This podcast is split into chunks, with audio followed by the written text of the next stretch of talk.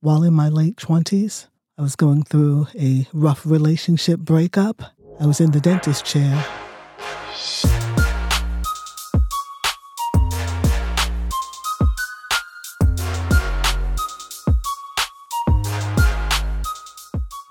The dentist gave me the Novocaine. By the time she came back and said, Are we ready? I was in the middle of a full meltdown.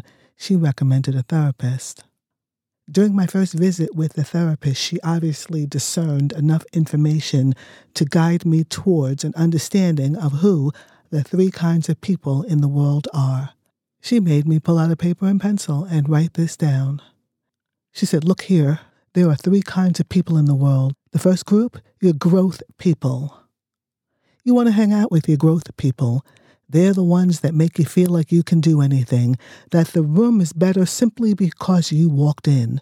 They are your cheerleaders. They're the voice you want to hear, assuring you that you've got the right stuff. I repeat, you want to spend time with your growth people. You want to hear the voices of your growth people. Then you have your neutral folks like someone you might sit next to on public transportation, or someone who walks by and says, I love what you've done with your eyebrows. Or a complete stranger that walks up to you and says, I love your necklace, it's so fun. Neutral people, if you don't see them again, your life won't change because they're neutral. Then she took a long pause and a deep breath and said, Finally, you've got your third group. And the important thing to know about your third group is they can be family members. But the most important thing to remember about this third group is that you must limit your interaction with them. You have no choice but to limit your interaction with them. So, this was exactly what I needed to hear because navigating toxic people was always a huge challenge for me. But after years of practice, I have finally mastered how to delicately manage toxic people, the ones who have drama everywhere they go. So, how did I liberate myself?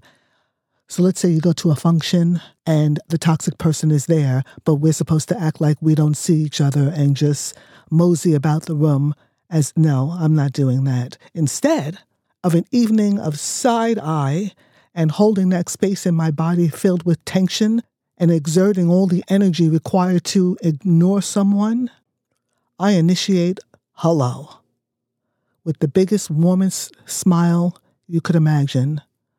Now the person is already off balance because they don't know if you're stupid or what's happening. Then I pay them a compliment. Ugh, a real sincere compliment, like pick something you know. They're so caught up in receiving the compliment that you can then turn on your heels and say arrivederci and make yourself scarce because you have to limit your interaction. And those pleasantries, the compliments, the 10 seconds of small talk, it's not me giving in, it's kindness. Kindness gets easier with practice, and it's the deliberate push towards kindness that matters pushing towards kindness as opposed to seeking payback, revenge, and upping the game. Two different kinds of energy resonating through your core. And if someone thinks you're a wimp for choosing love over some other option, then they have no idea how powerful it is to know that you control how you interact and that you waste no time on pettiness. And yes, you might want to give someone a piece of your mind, but there's no guarantee there'll be some satisfaction in that. Short term satisfaction, absolutely, but at what cost? You can't change anyone, but you can set a good example. Kindness gets easier with practice, and if you're a dancer, you know how to practice. Thank you for listening. I appreciate you. And with that, I turn the mic over to Mr. John Johnson of K Sound Audio. Hello, all you big dreamers. As we close tonight's episode of the Lori Talks podcast, I'm going to leave you with a quote from Martin Luther King Jr. Love is the only force capable of transforming an enemy into a friend. This week's musical guest is an R&B, soul, and blues artist, putting a new age spin on a 70s sound.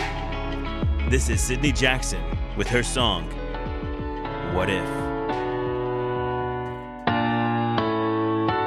What if this was meant to be? What if this was our reality?